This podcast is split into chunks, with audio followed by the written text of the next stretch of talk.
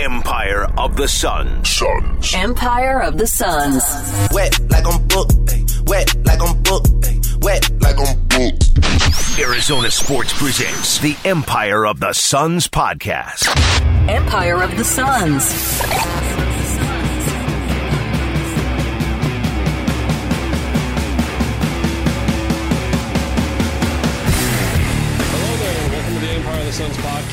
Don't know where to put my hands. I don't know where to look when I'm talking. My name is Kellen Olson. I'm joined as always by Kevin Zimmerman. Hi, Kevin. Hello. We waited. We waited. We waited until now. Now is a good time to podcast. I would say so. Yes, yes. We had not podcasted since our own John Gambadoro reported on Thursday of last week um, that he would not be surprised if a Damian Lillard trade happens that that makes Yusuf Nurkic available, and that that occurrence would entice the Suns to a swap of Nurkic and Ayton with other stuff thrown in. You and I were on standby. I remember that was a hectic day here because whenever stuff like that comes down, we always have the reaction. I remember when we did the Kevin Durant instant um, podcast reaction when there was like 90 minutes to go until July 1st started. We're like, is this going to happen now? It feels like it's going to happen now. And that's how always how you feel in those circumstances. But we got prepared, we got ready. It seemed like this was the most real out of any DeAndre news in the last two years. And we were not waiting for Damian or uh, DeAndre Ayton to get traded. We were waiting for Damian Lillard to get traded because Gambo pointed out there was one situation where Dame gets traded and the Suns aren't involved, but there were other situations where Dame was traded and the Suns were involved. We got it today. In case you haven't seen the news, this is actually the first time I've stared at the trade and like thought about it. Well, I- that's not good. You've been on radio and we've written about it. so- Well, it's the Suns part of it. Obviously, I've outlined, but I didn't look at it from like the perspective of what Milwaukee got, what Portland got, Yeah. and and so on. Because that's not really what this trade is about in terms of who won or lost it. And for the other teams, it's if the Suns won or lost it, which we'll get into. Damian Lillard is going to the Milwaukee Bucks. The Portland Trailblazers are acquiring Jrue Holiday. DeAndre Ayton, Toumani Camara, a 2029 unprotected first round pick from Milwaukee, and then unprotected swap rights with Milwaukee in 2028 and 2030. The Suns get Yusuf Nurkic, that part of it. And then the other players are Grayson Allen from Milwaukee, and then from Portland, they get Nassir Little and Keon Johnson. The Kamara element of it, we should start with. not the Ayton part. Kind of a bummer, man. I was excited to see him play. I'm, I'm looking forward to seeing how it goes in Portland. There's my five seconds of Toumani Camara. What'd you think? I think big picture, you look at. We went into the summer being like, okay, they got four guys on big, big contracts. Got to flip at least one for multiple players. They flip both for multiple players, so you turn Chris Paul and DeAndre Ayton into Bradley Beal. We've talked about that. Pretty good basketball man. Um, but then you get. I think it's fair to call Little a viable rotation player, Grayson Allen a viable rotation player, Jordan Goodwin viable rotation player. Can you add another word in front of viable? In between viable, Viable and rotation, and there's another word. there. starting playoff rotation. playoff rotation player. I didn't mention Nurkic. I don't think. You did not. So, from a big picture, grand scheme of things, the the fact that you have three superstars on max deals now, not four, that you have filled out a roster of okay, pretty good NBA players. You did really well with minimum contracts. I think they're in a really good spot considering where they were. Now, we'll get into the DA value and, and, and Nurk value, especially because, like, the whole reason DA had value, or in theory would have value, is because of what he did in 2021, getting to the finals, being such a unique player who could play 30 plus minutes a night, switch, do different things. Um, yeah, I mean, I I just look at the numbers and they made tough decisions and they filled out a roster around three really good players. Now we have to see how that all fits together. And I, that's the excitement, right, about this team this year is just like how these three stars are going to fit, but also do they have the pieces around them to put together a good team? And that brings in Frank Vogel, it brings in a whole new staff, all that stuff.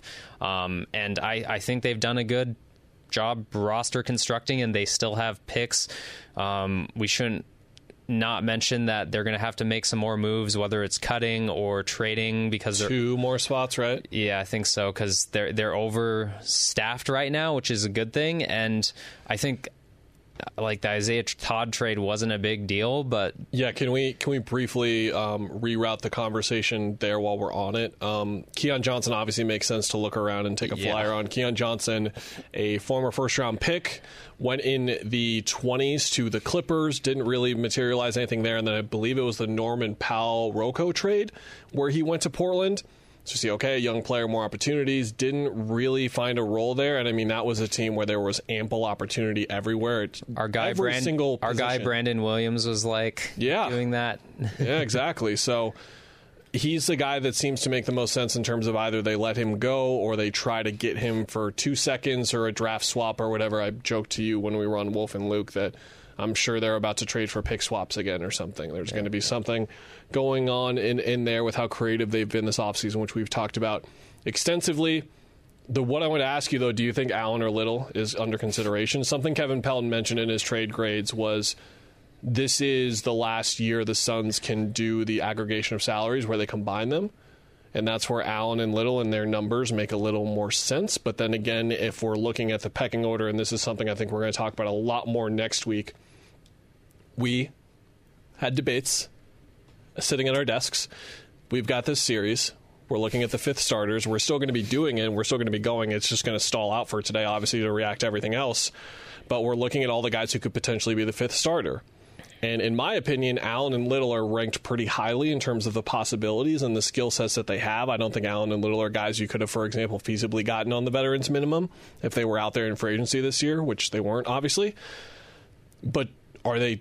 Do you think the Suns are done in that sense? Could they look to? I don't think it's. I don't think it's out of the realm of possibility. But it's like, what other assets do you have? How much value does someone like Little have? Can you get someone more proven, older? Do you think that's something they should explore? They do explore. What do you think? I mean, on top of I went through uh, the the depth that you have of rotation players, but how their salaries kind of are tiered now. It's okay. It's only three max deals. They're big.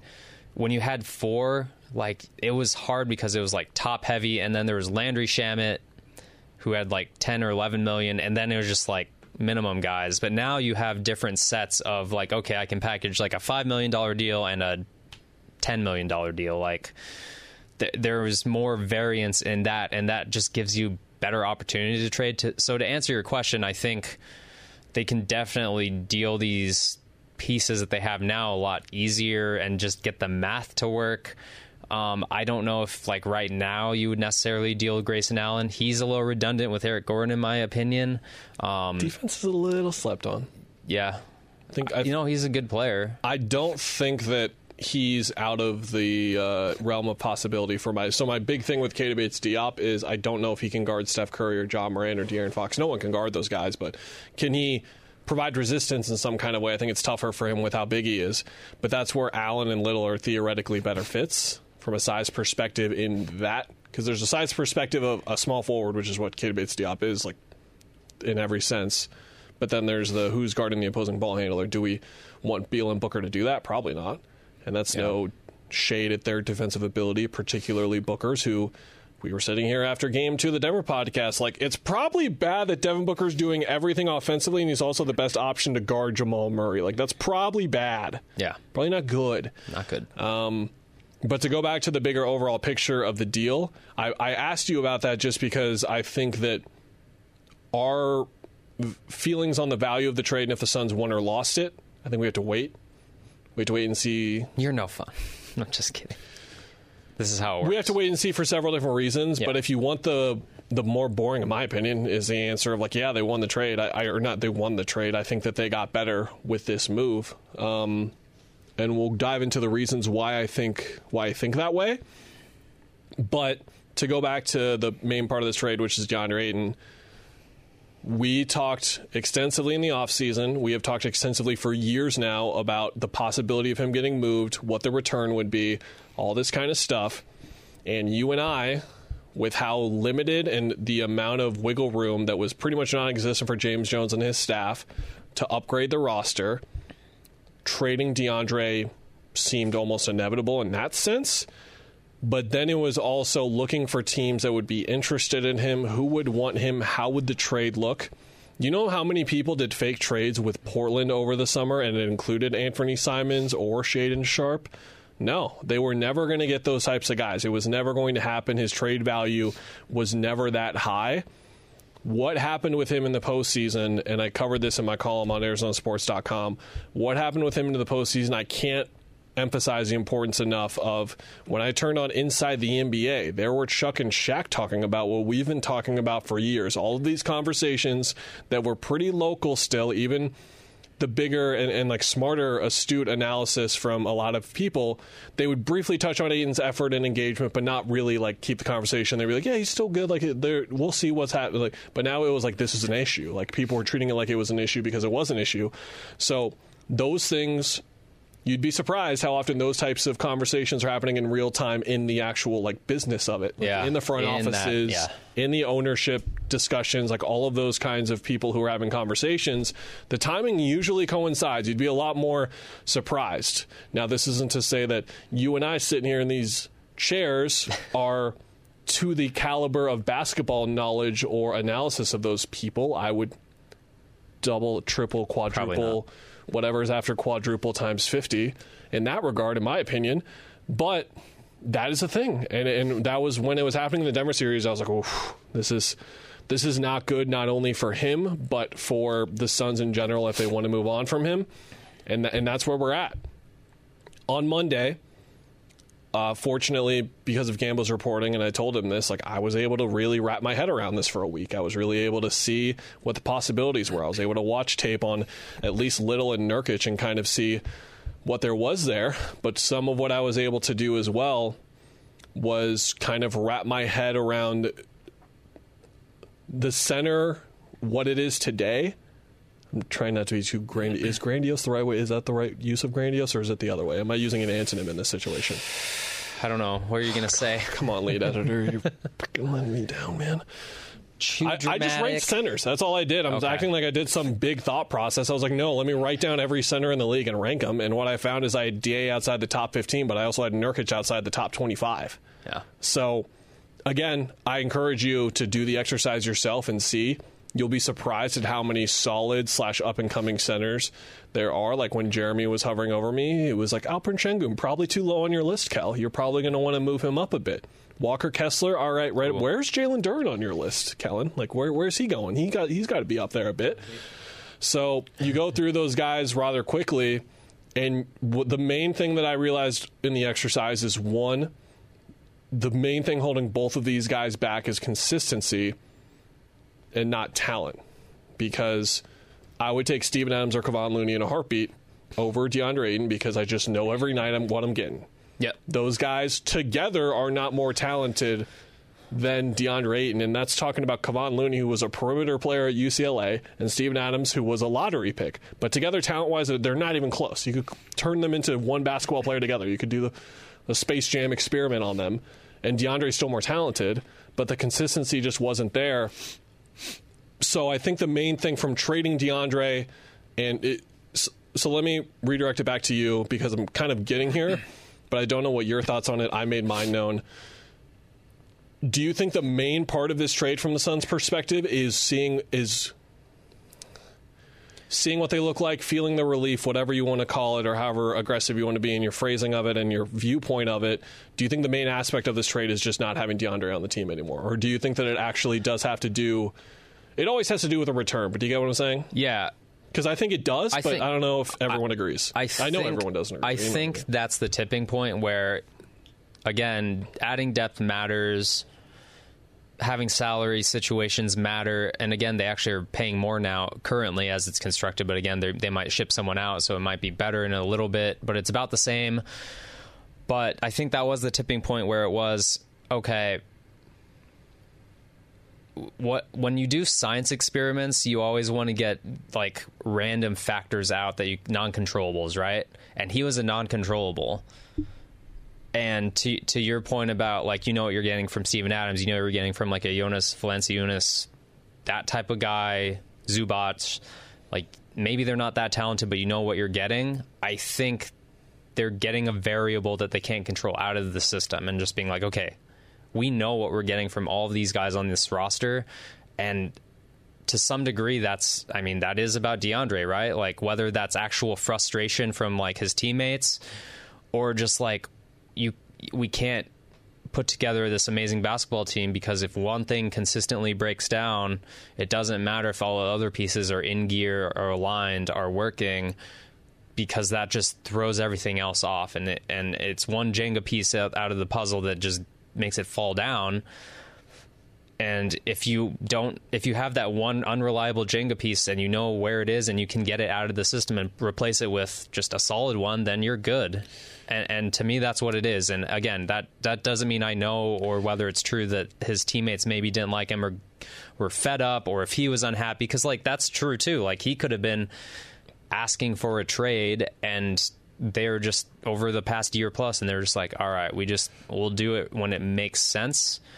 But i feel for him too as a human being because it's probably not fun to be and he said it this summer like he felt like the world was against him. It's not fun to be part of trade rumors for a year plus. So there were a lot of reasons for it to move on but i think it was stemming at at the basketball operations level from his play, right? Yeah, to cover that part of the conversation, I think one of the most difficult things about doing our podcast, it's difficult to do a basketball podcast, like shut up, Kellen, but one of the most difficult parts is we say things in so many places that I don't necessarily cover everything here that I've covered a million places everywhere else. I've said this on here a number of times, but to that point of like feeling for DeAndre, maybe my favorite player I've covered so far from a uh, interview perspective because we never know what we were going to get from him, whether it was good or bad.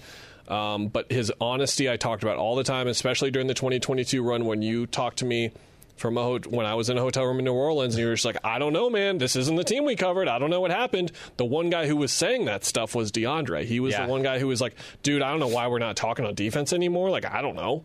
Like, uh, and, and all this kind of stuff. He was always honest in that regard. And then, of course, where you think about honesty and sharing his perspective with some of the um, like negatives, like talking the Monty thing, that was nuts. But it was it was fun uh, to cover him and like his energy when, when it was there was just so much fun um, to be around because you never knew what he was going to say. Like the one of the quotes that I remember from him was um, like I'm I'm going I'm gonna like move to the moon or something if Monty doesn't win Coach of the Year or whatever. And then he like looked into the Zoom camera and said like NASA, I'm going to need you to get on the hookup here or something like that. I can't remember what exactly he said, but um, he was great to cover, and uh, I, I will miss it. And I wish him well in Portland. And here's the thing, Kevin. I don't know if it is going to go exceedingly well to the point where the Suns are lambasted for this trade in the future, but I do think that he is going to get the clarity that he needed because he obviously wasn't able to get it here with the role that he was looking for, with how he wanted to be utilized, just like anyone else would. Not pointing fingers and saying it's wrong what he wanted. A lot of guys want that in in in, in their at that point in their career with how talented he is, and he's going to get it in Portland. So I'm really excited. They shot up my league pass rankings by 15 teams at this point to watch him. Um, to your point on the trade itself, again, going back to that, an addition by subtraction, however you want to put it, I, I think ultimately referencing our past work again, because I think we have so many people here listening for the fir- for the first time, but a lot of people also who have been listening for a couple of years now. We had conversations. There's there's somewhere in the archives. There's a podcast where, with a week to go in the regular season, or leading into that Lakers series, we're like, I don't know, man. DeAndre doesn't look ready for this. Like he just doesn't look ready for it. And I pulled it in my column. I found the post where I wrote about Mikal's extension, Cam's extension, DeAndre's extension, like all this kind of stuff. Where like this is going to help us figure out exactly what the next five years are going to look for, like and uh, look for them. And one of them was if this level of stagnation mixed efforts, whatever you want to call it, with DeAndre, which was at an all time high for us after three years of covering him. Not even in his rookie season was it that wobbly in terms of like. Okay, like Moses Brown is starting at center for Oklahoma City. What's going on right now? Wh- where is he on the floor? DeAndre, I'm meaning, like what's going on? um, I wrote that if if this continues in the playoffs, like they they got to ask themselves, like, is it worth risking it again? Another year of contention, another part of this window, risking another year on wondering if he's going to show up or not.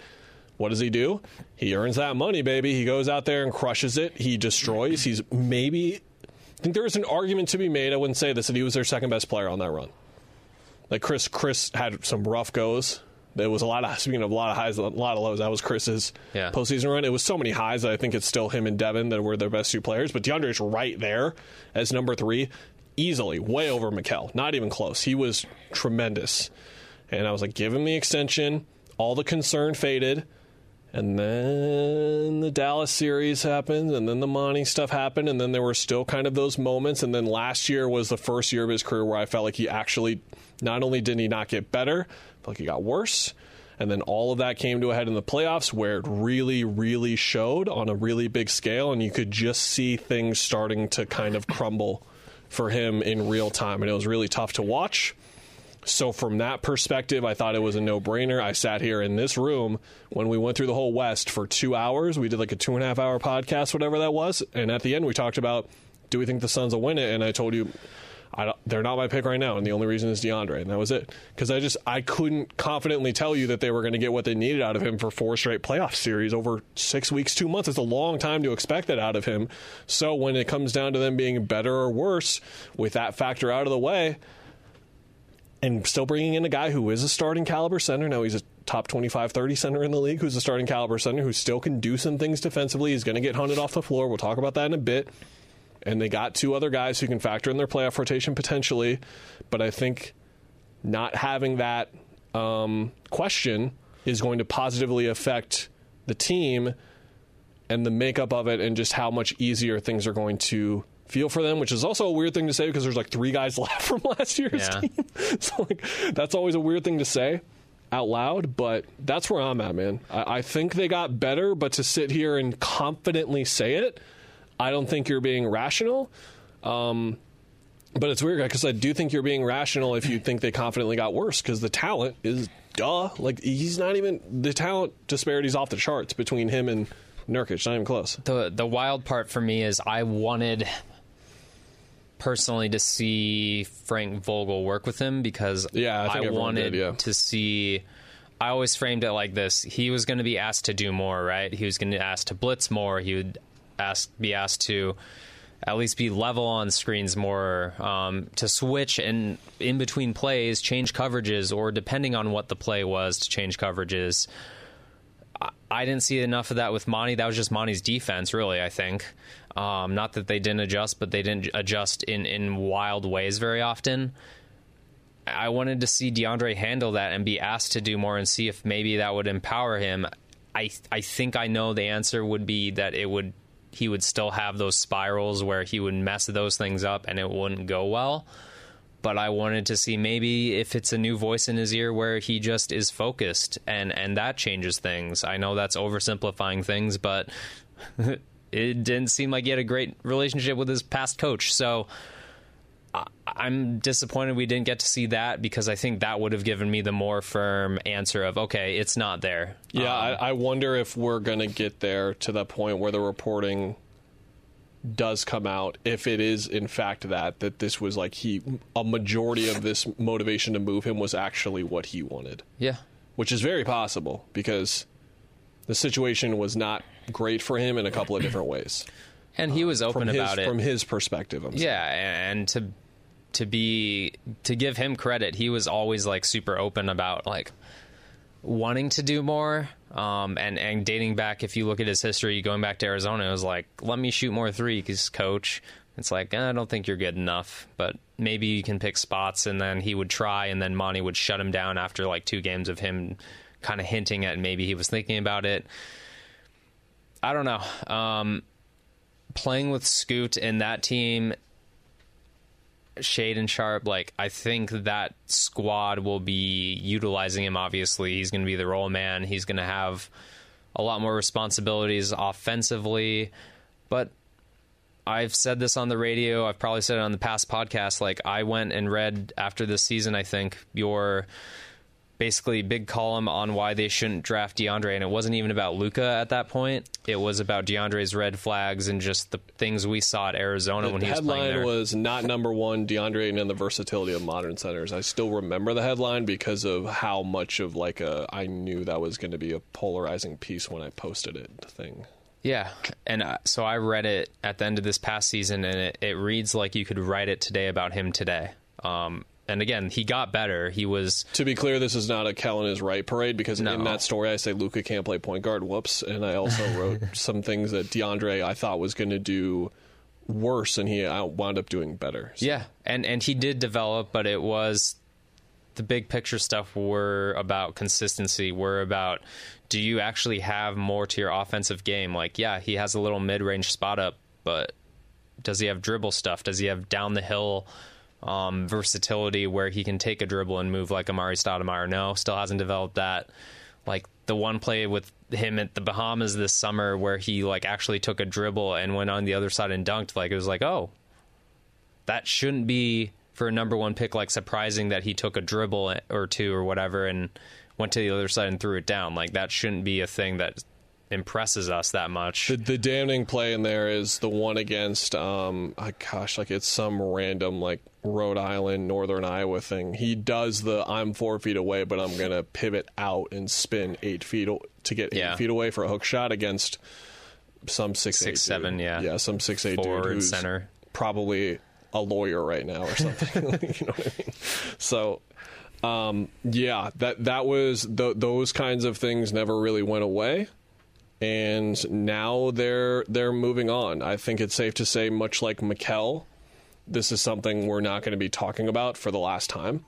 Mm-hmm. We're going to be checking in with Portland and seeing how it goes. And to give my last thoughts on it before we move on to what they got in return, the whole point of what I wrote on the site in my column is that listeners know if you've heard me talk basketball anywhere for more than three minutes, you've probably heard me some people like to characterize it as like waffling or not having a hardcore stance on something, but I just think that things are very, very rarely black and white in basketball and like in everything really. But this is a black and white thing to me. The Suns are either going to be better or worse without him, and it's going to be pretty obvious when we see it. And then this is either going to be the best thing that ever happened to DeAndre, or it's just going to be the latest. Um, what's the? Oh my gosh! I was going back to pull a meme, and I was really happy about it, and then I forgot it. Like the the I can fix him meme. Yeah. I can fix her meme, where it's like Monty Williams, Chris Paul, Kevin Durant, and now it is Chauncey Billups uh, in Portland. And I hope they do because I think something probably we didn't talk about enough and I didn't talk about enough is that when DeAndre is playing well and he's there, he's the most one of the most fun guys to watch in the league. Because it was like that tw- that 2021 tape, I could watch it all day. Yeah. just the, with how hard he's playing and everything that he's helping his team do without ever touching the ball. Yeah. is, is, is really cool, and I'm looking forward to seeing how uh, him and Scoot get going. I think they're going to be a fun team to watch. I think he is not fading out of the conversation here for the rest of the podcast because you have to compare him to Nurkic. And something I'm writing about on the site right now that'll be up later tonight, probably by the time you're listening to this, it'll be up, is I declare Frank Vogel as the X factor of this entire trade. Because much like we talked about um, DeAndre Ayton and how Frank Vogel can get the most out of him, um, I believe it's now not if Frank Vogel can get the most out of Yusuf Nurkic, but can he build a league average defense around a team that starts Yusuf Nurkic at center? You referenced his two years in Orlando. I looked it up, and it was 24th and 20th in defensive rating with Vucevic, Oh. which is not good. No. But it's also, if you told me right now, like at this moment, going into the playoffs, would I take the 20th in defensive rating for the Suns? I think I think I might. Yeah. like that that's it's not it's below average, but it's not terrible. And they're gonna be top three in, in offensive rating, surely. Probably first. Um, with the amount of shooting that they're that they have, even more of now. Um but I think it's gonna come down to Vogel because it uh the the excellent Steve Jones um, of the dunker spot has been like um subtweeting some of the takes that have gone around recently about Nurkic specifically and labeling him as a defensive anchor. I think it's like really smart the way that he's like putting it there because every center is a, is an anchor or whatever, right? Like that's what the, their, Their job, job. is. But you have to be good at it to actually anchor the defense, and that's not necessarily how Nurkic works. But you can build what Steve alluded to in some of his tweets from today is you can probably build a solid enough defense around him to make it work. Um, Nurkic, the quick background here, at least on him defensively, is not the most mobile guy. Very um, top-sided. I don't know how to, how to put it. Really, he's just a massive, strong man. Actually, more nimble than you would think. But then he broke his leg in 2019, and and, and man, that sucked and was a tough turn for his career because at that point in the in the previous two seasons, teams were shooting around 55% at the rim on him, or uh, shots he guarded were at 55% because that weird second spectrum data doesn't. It used to be at the rim, and then they changed it in the system. I don't know why. I wish it didn't cost more than a house that I live in to get second spectrum data. But I, I digress. that is another rant for another day. Bottom line is, he became a pretty solid rim protector. But here's the thing Rudy Gobert is one of the best rim protectors we've ever seen, Kevin, but can you play him in the Western Conference Finals? You cannot. And that is where the, the here lies the rub. There, there it is. So now at this stage of his career, he, he he doesn't move as well, but he can still play in that drop. He can occasionally found some clips that are going to be in the story. Like he's coming to the level against Jalen Green and recovering on him and blocking a shot from behind. Like he can still move, and he's again just DeAndre is such a gigantic human being that it's hard to compare anyone else and say he's gigantic too. But Nurkic is just massive. He's a huge Yeah. dude. So that part of the equation, like he can still protect the rim. Now on opening night, is Chris Paul going to play him off the floor? Maybe. Might happen. Uh, we'll we'll have to wait and see. And that's where I believe, if I had to guess, is he going to close more games than he does not uh, in the playoffs? I would guess no, and I would guess that their closing five is someone else. Is it Durant? Is it Eubanks? Is it Metu? Is it Bol Bol? Kevin? Is it all these centers that they got in July? I hope that the they YouTube did that. algorithm picked up you said bowl bowl. Okay, just making sure. You hear that, there. SEO gods? Bowl Bowl. Send us all the clicks. Bull Bull highlights, Bull Bull mixtape, fire emoji, 100 emoji. Anyway, My FBI agent is so is laughing hysterically No. at his desk right now. He loves this SEO related humor. I hope you're doing well, uh, Damien.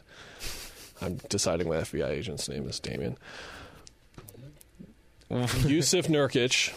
Mm-hmm.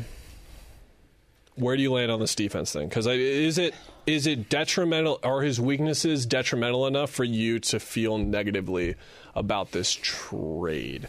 I think for me, yeah, it is 80% the whole like now we don't know who closes games at two positions that's not great um, 20% is even going to be healthy in april yeah.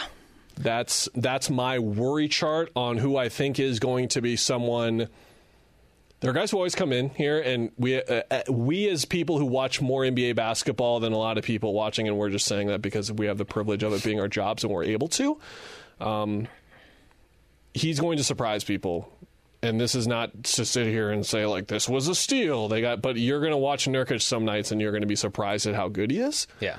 Um, much like we talked about Dario in that in that way. We've talked about a lot of guys. Like I think Nassir Little is going to be someone we kind of talk about in that way, where at least when he's rolling, you're going to be surprised at the impact that he can make on the floor. But for you, is that are you worried enough for this to actually affect the way that it looks at? Do you look at the trade more negatively because of that fact? Because No. that is it is a fact that he's Yeah. going to get played off the floor in the playoffs. Like it's It's a fact. that he should, not if they pull him, but I I think there are two ways to look at this. One, Nurk is like, why does Zubac play so much? Because he's smart. He's just a big body. He's a physical body. Offensively, there is a lot of value to just how good of a screener he is as a big body, but also he is, and this is the most exciting part that I'm going to look at is just his passing because he's been hovering around three assists his entire career. And to me, that's valuable. And he's basically like a larger Dario in, in some respects. Now, I'm going to say this, and I don't know if I'm right or just making stuff up, but I think you can argue that he might have a better role off the bench. And that's where you have options, right? Like, I think usually how teams are constructed these days, like Zubac, like um, Valanciunas, Steven Adams, those bigs are in the starting lineup, and then you you know you you play them twenty minutes, twenty five minutes tops, and you're good. I think he could be a bench option with more spacing and shooters with Lee Watanabe. Um, your defense gets really questionable then. But yeah, I, I see it as they have more options now. And I think the biggest factor in this is Frank and signaling that they're going to be more comfortable playing small. And I think the Nassir Little part of this is major because with Nurk coming in and being that limited, you need a big bodied like four who could, in many stints against other teams, play small ball five. And I think Little is that guy where maybe Bates Diop was that guy too, but you have a couple options. It's KBD if it is him. Nassir Little is like a he's six five thing for me. he is thick though. seven two strong man. A lot of not the strongest man on the team. That is the strong man himself, Ish Wainwright. But I, I agree with you. I think that a, a fun anecdote, not a fun anecdote, but a relevant anecdote here. Uh, do you know why Jusuf Nurkic wasn't closing games for Portland? Because you could hunt him. You know who they played instead of him? to close games? Drew Eubanks. Mm-hmm. Yeah. I said that I've said this before. I'll say it again. The one guy out of the eight or nine guys that they added in the offseason that I went back and watched the tape and was the most impressed with because again these are guys who were barely watching. Um, sorry everyone, I wasn't locked in on the Blazers that much last year when Drew Eubanks really um, stood out in the year before, but he was impressive, man. I looked at him and I was like, if, if they move Ayton and it's more of a committee thing at center and they just need a rock solid 22 minutes out of someone, I think this is a guy. I think this is a guy for sure. Can he close playoff games? Uh, uh, have to wait and see. Don't really know about the defense just yet in the same ways of Nurkic. Like how how much can you hunt him? I don't know, but the rim protection from him was also pretty solid um, from that point. But you've got Metu, you've got Bol Bol. Like they put options in place clearly by design, thinking that this was at some point going to happen. Otherwise, why would you have all these centers? Which is why we sit Yeah. here. Guess what makes a lot more sense now? Signing Bol Bol. It did not make much sense two months ago. Now it makes a whole lot more sense and is a move that I approve.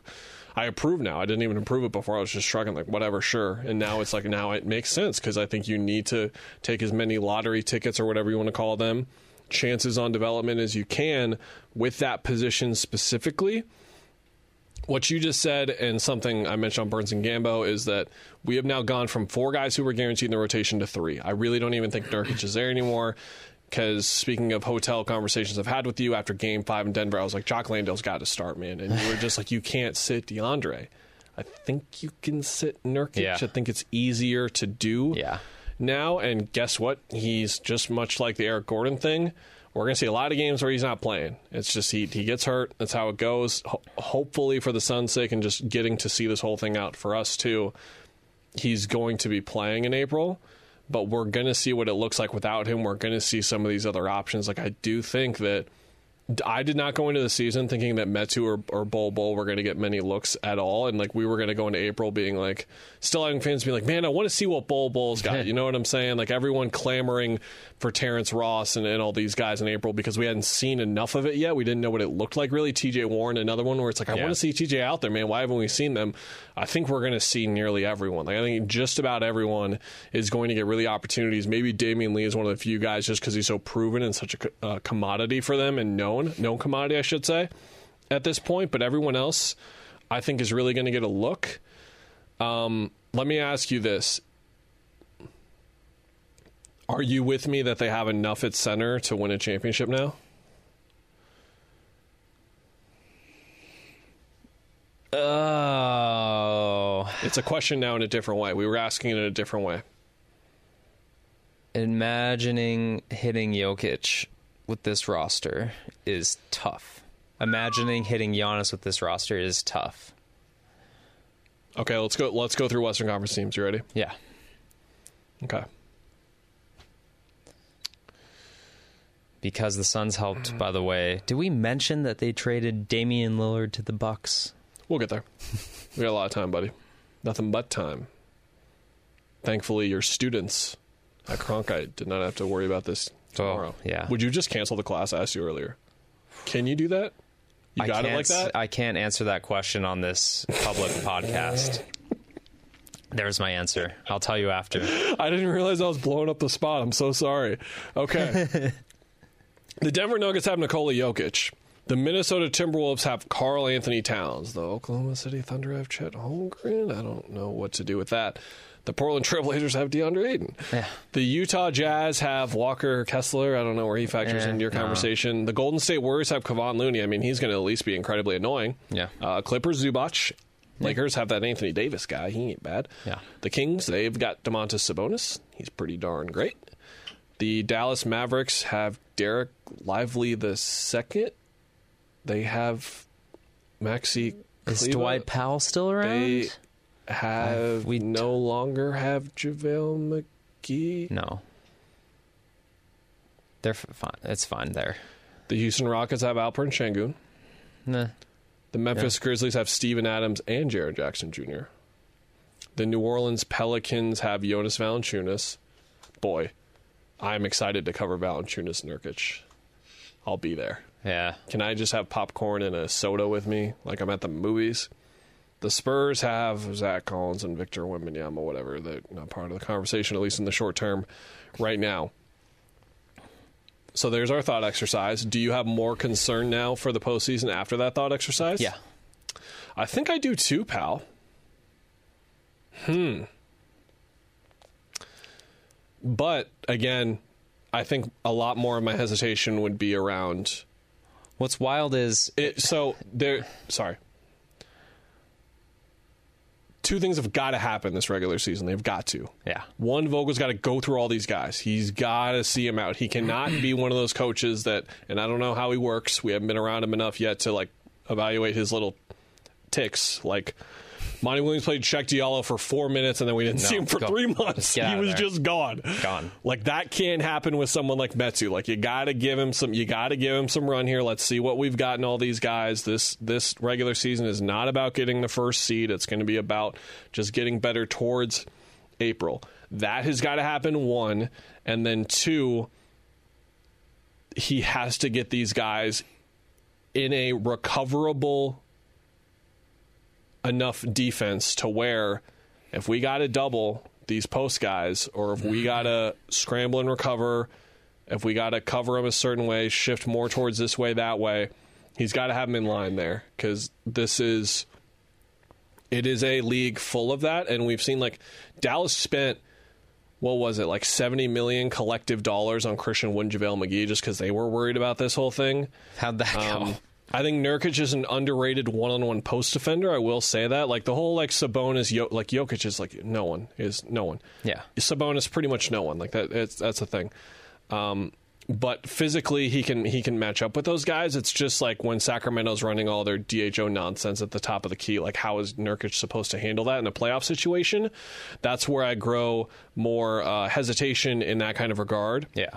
but uh, I, I it, the thing is like the other. It, what was the other option? I felt less confident. I, I felt less confident in the other options still, especially since we got the Denver series last year. Because if we wouldn't have got the Denver series, I still would have been able to cape on how I watched DeAndre outplay Jokic in 2021. Can't say that anymore. Um, certainly, like it was not nearly as good of an. It was like 15 times as worse of an effort from him, and probably Yeah. more. Honestly, Yeah, it's it's uh that's the weird part of it though. It's like saying we have the what if, we have the if when you had DeAndre Ayton, but there are certain teams where this roster matches up and you're just like, I don't know what you do.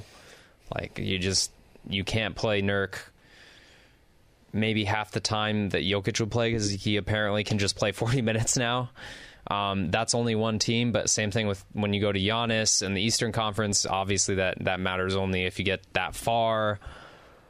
Um, but yeah, maybe I'm overstating it because again, like a lot of the other Western teams, AD worries me to some degree, but of all people who probably knows how to stop that guy. It's probably his former coach. Yeah, it's it's gonna come down to creativity, man, and lineups and combos and finding who fits, and then you have to worry about the off. The offense will be. Do fine. you have a coach that embraces that? If you do, which I believe they do, they're going to be they're going to be fine. I think he's going to have to get wild on this team. He's going to have to get wild, and that's why I still think this keeps playing. This trade plays more into. I already thought they had this roster that was very much. Josh Okogie, you might start round one. Uh, Nassir Little, you might start round two. Drew Eubanks, you might start like it could get crazy, and you just keep fig- flipping everyone else around the big three. And I'm I'm excited to watch that kind of basketball because I think Yeah. people watched Monty get stale, and yeah, they got really far, but Going to be fun to see a a better screen setter, and that's uh, DeAndre got much better as a screen setter. I think his angles more than like actual setting the screen were better than like the the consistency of the screen wasn't necessarily there, but the angles on the screens were. Nurkic has more of that stuff. I mean, if you run a two man game with someone like Dame, who Dame Dame loved Nurkic the whole time, they were really close there. From what I read, um, he's going to have that down I- in part of his game, and then quietly. Um, Mr. Nurkic, 36% from three on over two attempts a game last year. Like, you're going to run some pick and pop stuff here with your big, and that you talk about my my whole predicament of show and tell of like what do you do if Bradley Beal runs a pick and pop with Jusuf Nurkic when Kevin Durant, ba- Kevin Devin Booker one pass away? Like, And that's the thing. I thing- don't know. that's you the probably ab- leave Nurkic open, and that's it. that's the thing about Nurk's passing too is Yeah, just dribble handoff stuff high in the key, in the center of the floor. Um, Book and Beal are amazing. You wrote that piece a few weeks ago about Book and Beal working off the ball more. Um, that's going to make it easier on them. Like when you talked about point five and what Dario did under Monty's offense, like kind of the same idea, but dude's just he's a tank man. Um, that's going to be fun to watch. I, again, that's the most excited I am to watch of of Nurkic clips. uh, creativity and versatility comes back to the forefront again when you bring that up. It's Yeah. like, are you running enough offense to where you can be creative enough and present enough threats in one given sequence to where Nurkic can get the most out of his passing, which is which is good. Not to sit here and say that it is like he's a better passer than Ayton. Is it a significant part of the offense now? No, but Yeah. he's he's he's a good passer. He'll he'll find some stuff there. If anyone wants to call an audible on a back door, he's got it uh, in a pinch. I'm trying to think if there's anything more. We already talked about the injuries. Now he it's one of those weird things like Beal where like he did get shut down in some senses, so you don't want to overreact too much. But at the same time, the history uh, with his injuries are, are there. Most of his strengths offensively are in the one-on-one sense, uh, unlike DeAndre. Yeah. Uh, I, I think people will be surprised to hear me say that, but here's the thing about DeAndre Ayton. In the last three years, the lowest that DeAndre Ayton shot at the rim was 75%. That was the lowest. Nurkic's career high is 63%. He misses a lot of bunnies. Just kind of gets in his head sometimes. I don't really know what it is, but there are inconsistencies and like lulls in his game that are similar to DeAndre's. But the finishing at the rim and the bunnies, like that's gonna have to be a thing that he locks down. Eubanks was someone from an efficiency standpoint that really stood out to me when I watched him as well. So that's another part where if like Nurkic misses two bunnies in game four and the Suns are up 2 1 or down 2 1, Vogel just like Eubanks is was not- like top five in post up points per possession. Also, when when you have Kevin Durant, Devin Booker, and Bradley Beal, and someone else is shooting the ball, as we learned last postseason to a certain extent, like those guys have got to like they cannot miss the freebies. Like Yeah. the Josh Okogie play that can't happen. The DeAndre Ayton play, where uh, Matt Peterson was posting that clip, like one of the handful that came this postseason, where it was like a missed bunny wide open. Nurkic does that as well. So that's going to be an interesting part to see the tug and pull, the the push and pull there, whatever you want to call it, the tug of war there, in terms of how much the Suns are willing to be okay with that part of his game. But he's a very I love guys who know where to be, and it just seems like they're always Yeah. in the rhythm and the flow of the game. And that's from being someone who is a self-proclaimed Dame fan on this podcast. I could tell like he had the Dame seal of approval of just like I love this guy because he plays he plays tough and he knows where to be. yeah, Kind of there's some Dario comparisons there, not to make the same comparisons with two European guys in their in their sense, but it's it's there. Anything more on uh, our new Bosnian friend? No, I'm curious what you think between Little and Grayson Allen because I think Little, like I said, provides a lot of defensive versatility. Maybe when we talk about fifth starter type stuff, um, but he still has a lot to figure out. Like I think he's somewhere in between the Bol Bol of getting a second chance and someone a lot better like DAA. He's somewhere in the middle there. Um, but also Grayson Allen, for as much as people hate him for certain actions he's done and being probably from Duke, he was a double digit scorer. He played a lot for a Bucks team that like important games. I know they had a bunch of injuries, especially this past year, especially. So maybe his numbers are inflated, but he is probably especially if we keep talking about Nurkic being played off the floor, Grayson Allen might be the more utilized in some senses. And again, if Eric Gordon wasn't on this team, I would absolutely be like, oh man, they really need this guy. But like, which one do you think is a bigger piece to this playoff puzzle if we're projecting way ahead, I guess? It, it's little if he can defend ball handlers adequately because if Yeah. he can do it at an adequate level, Frank Vogel's going to get more than adequate out of him. Um, but because I know that Grayson Allen sort of can, but I know there's a cap on Grayson Allen's effectiveness. Yeah. like if he's guarding if he's guarding Steph in the Western Conference Finals, we got issues. Yeah. He can he can do a good job. He can be annoying, and he can put in some Use work fouls, there. And tire out. and be annoying. And I think Grayson is a good overall defender, and I think he's going to surprise people because all, all the the the antics, Mm-hmm. the return of antics, Boss Man nine nine. Gone but not forgotten. But in comes Grayson Allen to pick up where he left off with the antics. Looking forward to it. Looking forward to. By the way, that all three of those Suns fans absolutely hate him, but the first time he hip checks Pat Beverley, they're going to be in love. So the- just all three of the dudes who might play out of the Portland trade, like all three of them are going to hit someone, I think, and hurt them. yes. So that that's a theme. Okay, continue. Sorry. No, it's a good bit to to hit on it. Dave Burns nailed it. Where uh, old heads out there remember how Danny Ainge played and how annoying he was. Like this is a reminder of that kind of acquisition as well. Someone in our comments said they just traded for uh, Danny Ainge's Hellspawn, so Ooh. there's that. I like that. I like that. Not going to mention who he looks like. Not going to give any credence to that individual. So, like, so, but the thing is, I think that I'm curious. I, I think Nassir Little can be a better defender than Grayson by the end of the season, but I don't know if he is. And here's the thing, Kevin, it's miraculous how many people I all of a sudden have just watched enough Jusuf Nurkic tape to like be able to really break down his game intricately. All of a sudden, you know. So there's so much. There's a lot more mystery to this for me. Um, than that, like by three games in, I will have seen enough. If Nassir Little and Grayson Allen are in the rotation from day one, we'll be a week into the season. I'll have a, a extremely better feel for where I am on them as players than I do right now. I would say right now, based on uh, playoff contributions and contributions to great teams, Little hasn't really had the chance in that regard, to be fair to him. But Allen is the better overall defender. But I think there's a chance that Little is better than him as well. And where do those guys stack up with KBD? Where do they stand up with Mr. Okogie, Mr. Yeah. Goodwin, Mr. Gordon? I am not sure. Watanabe, Damion Lee, like all of a sudden, the the index card, James Jones, the madman has done it again. He by by, by golly gee whiz, he he's f- found that three by five that he was looking for the whole time. I, I I'm just going to defense, Kevin, because that's so that's Yeah. where offensively you're like, well, Grayson Allen not there for shooting dust. So I think like Oh, if I'm not off base on Grayson Allen's defense, I think he's the starter opening night. Ooh, I think.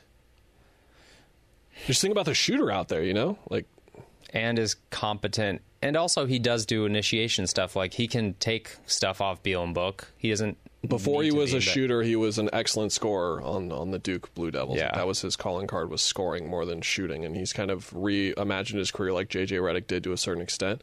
Um, an easy comparison to make between the two of those guys. Possibly Obviously, is, yes. Grayson is a wildly different player in, in a few different ways, to say the least. But offensively, it's not close. I think that when I was watching Nassir Little tape in the last week, um, unlike Grayson, there were developments to his offensive game that encouraged me in terms of the point five stuff and just how he could assess things and be capable in that regard.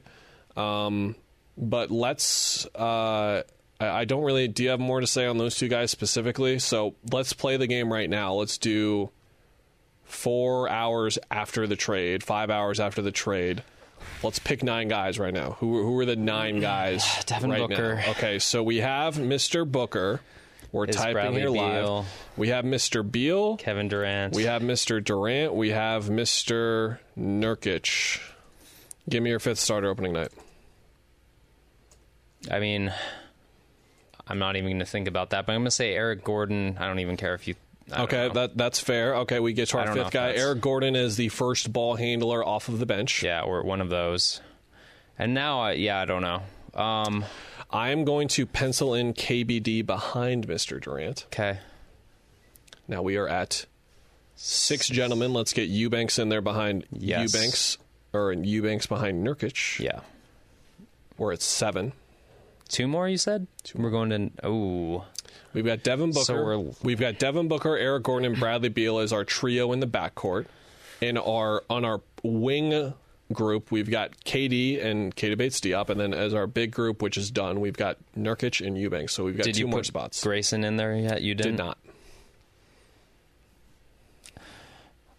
I think he bumps ahead a good one because Yeah. of the shooting and the respectable defense, if not annoying.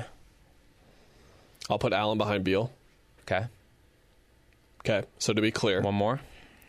stand by. we have got Nassir Little. He is a candidate. Okogie. We got Jordan Goodwin and Mr. Okogie. Oh, Bol Bol. Bol Bol, Damion Lee, Ooh. Ish Wainwright, Yuta Watanabe, Oh, Mr. Metu. I think he's out of it. I think he's more of a five. Yeah. There's some four stuff there that could be percolating for a young player that oh, you've been monitoring as long as you've been monitoring DeAndre and you've been monitoring Mr. Metu. But you need to have one of the corner guys, and I would think Watanabe would be it over Lee, just based on positional what we have thus far. Because here's my cop out. You ready? yeah, I think KBD starts game one or starts uh, the opening season, like Okay. game one of the regular season. But I think it might be Grayson by the end of the year. okay, yeah, So we got Booker, Gordon, Beal, Allen as the backcourt, and then the wing group we've got Durant, Bates, Diop, Yuta. Then we got Nurkic and Eubanks. So on the outside looking in, we've got Jordan Goodwin, Damion Lee, Josh Okogie. Eric Gordon is in that group. I'm reading his name again just for clarity. Ish Wainwright. Is Nassir in not in the top nine? Then That's the Nassir is the guy that I'm missing. Where we we have no Nassir in the top nine. Yeah. Is all of our infatuation with Mr. Bates Diop just coming from the they might have gotten a steal department where we're overlooking the fact that Nassir Little's better than him? Is that is that is a possibility? I legitimately don't know the answer because I again didn't watch those two poor teams enough. Nope. I but no I think that's the big question is those two because they play the same position again redundant and the does best Nassir, case does Nassir shoot threes very well right now last season Kind of. He started taking more off the dribble, which was really interesting. And the off the dribble numbers, like it was nearly one. It was like uh, 0.7 a game or something, which again, not, nothing crazy, but it was like he's actually taking off the dribble threes now. And the numbers weren't. It wasn't like the 38 and 25 percent numbers you see, where 38 for catch and shoot, 25 for pull ups for guys like that.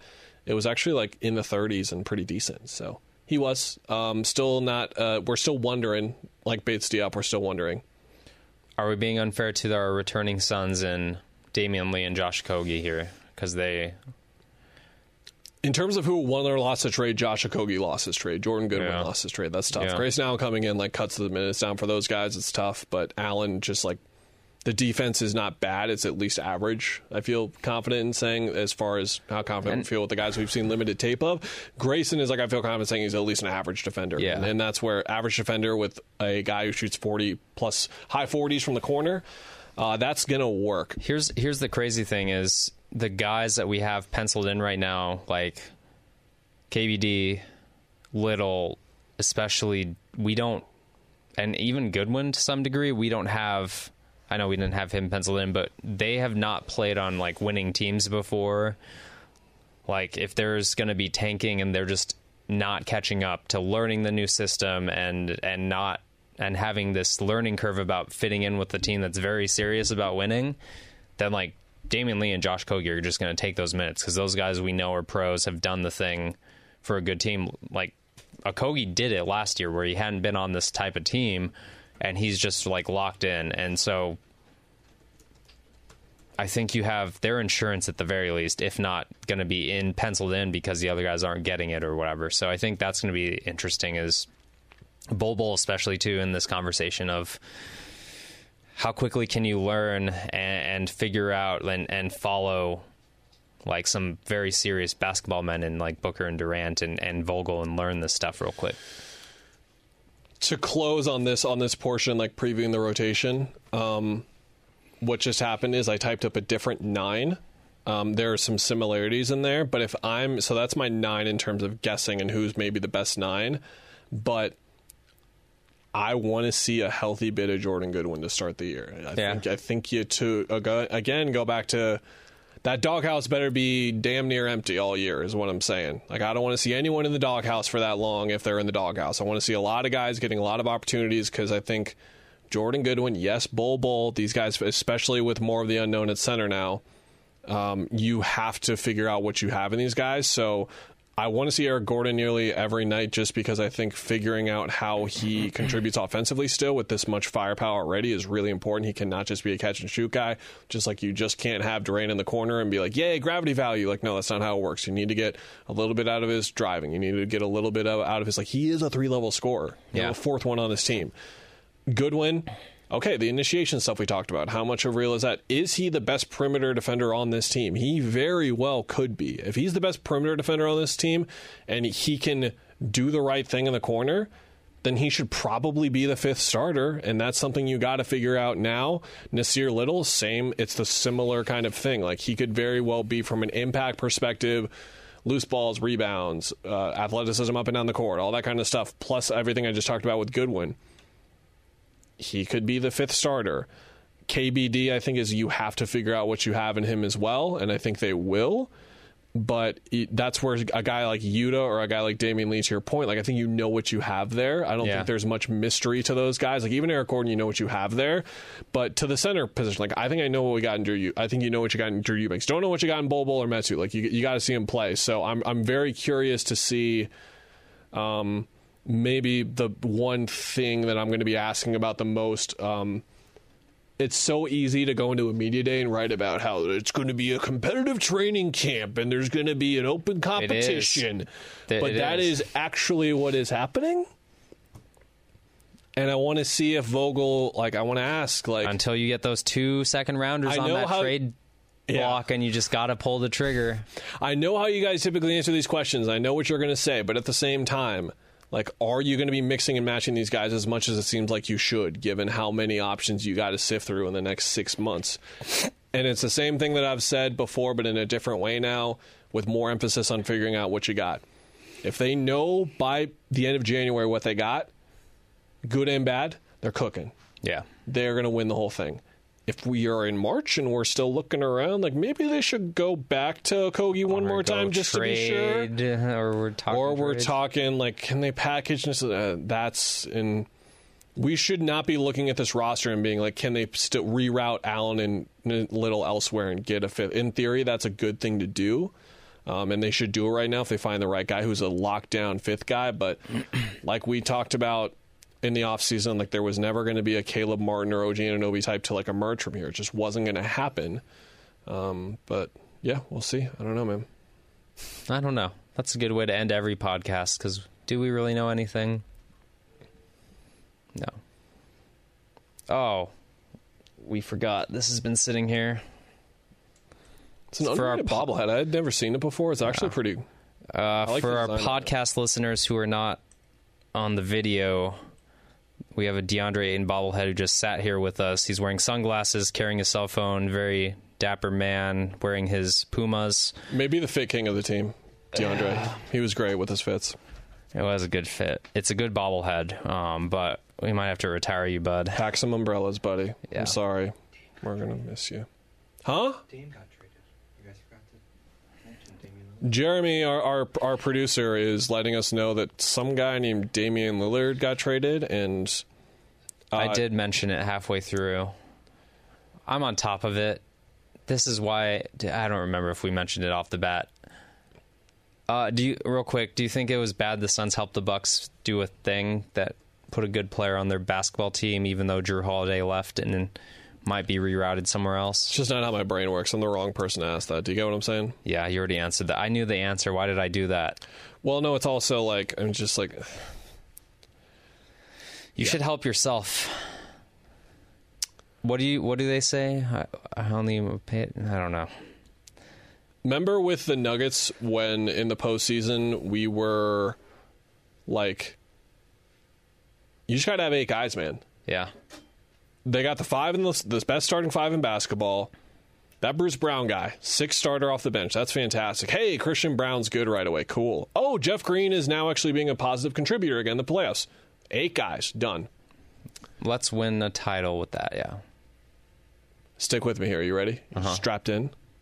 Damian Lillard, Khris Middleton, Giannis Antetokounmpo, That's good. Brook Lopez, That's good. Bobby Portis. That's good. Five names.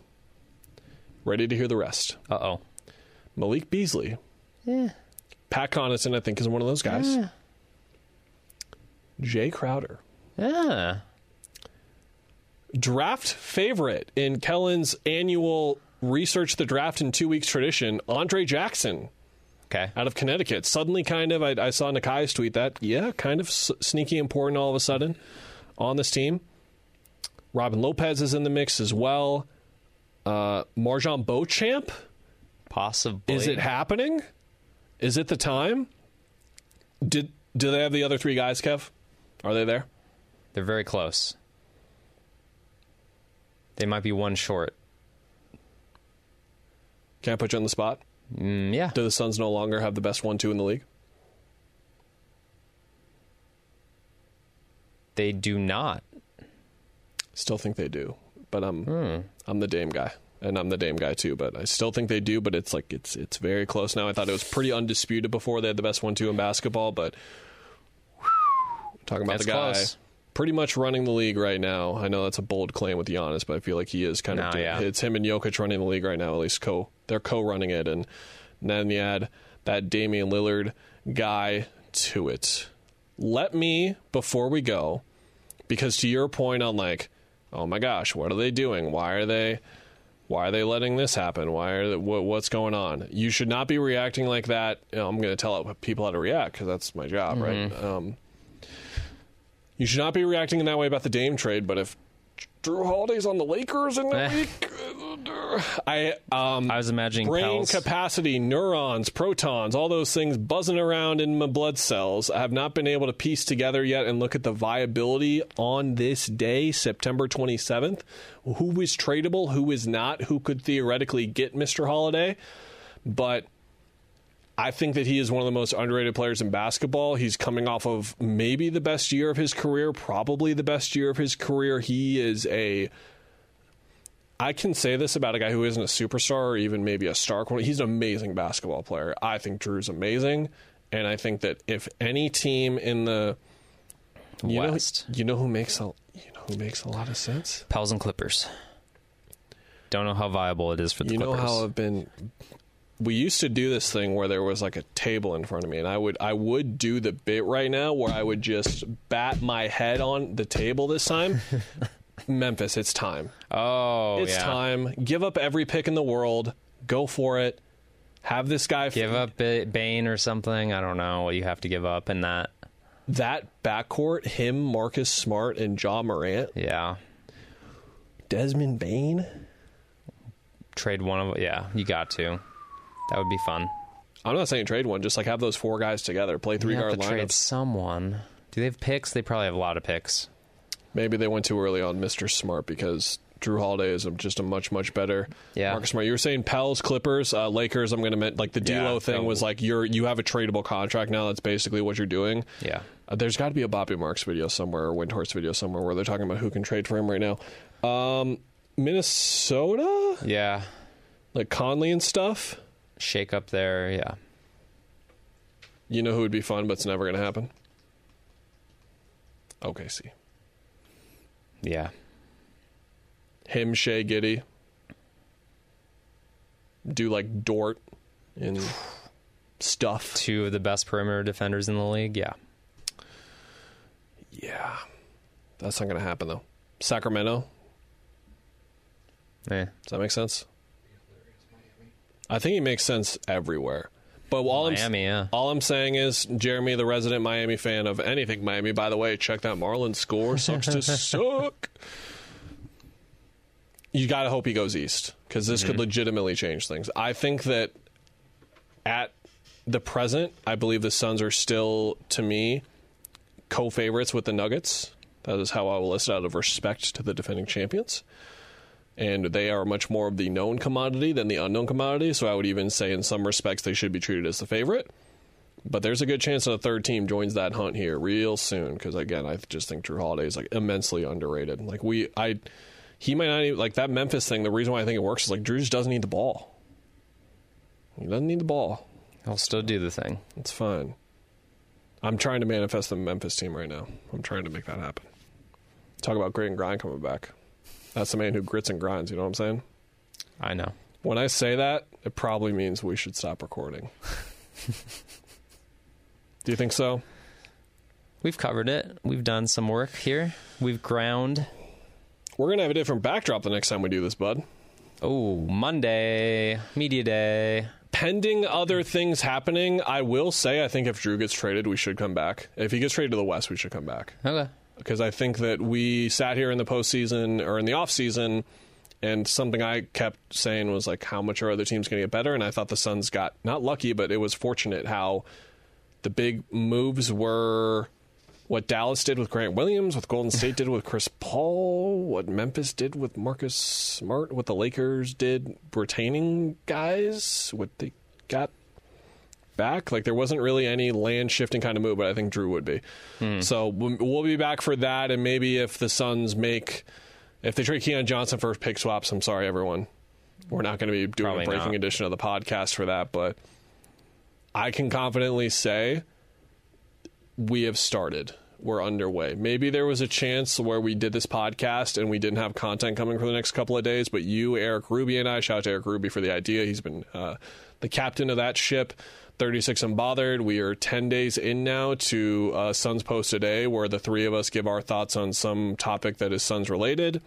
And then we have If of the Fifth, which will continue. You and I are going to have conversations about that when the mic turns off about what we want to do with it. Because I have an Eric Gordon post waiting, but no one's going to read that today because they just want to read about Jusuf Nurkic and all these other new additions, which we are going to be writing about later in the week in that series itself and on that series as well. So make sure to check out the website.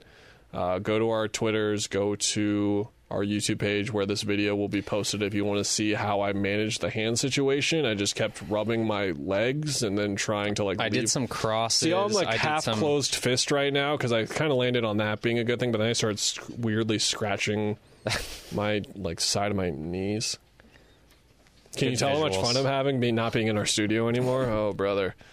All right, we'll see you from Media Day on Monday. I didn't mention that part, right? Media Day You Monday. didn't. We have media day Monday. We'll record again then if nothing else happens in between. What I said to you before we clicked record is the entire um, pressers for book especially could be just, hey, what's it like? Not uh, Chris Paul's gone. Hey man, Monty Williams is. Go- hey man, DeAndre Ayton's gone. The guy. Hey, you didn't with- talk. What what up with that loss to the Hey Nuggets? man, you guys traded for Bradley Beal. Like it, it just there's so, so much there to. Hey, Frank Vogel's your coach now. a lot, a lot there to unpack that we will with Mr. Booker and uh, everyone else, and we'll tell you about it on Monday. Goodbye.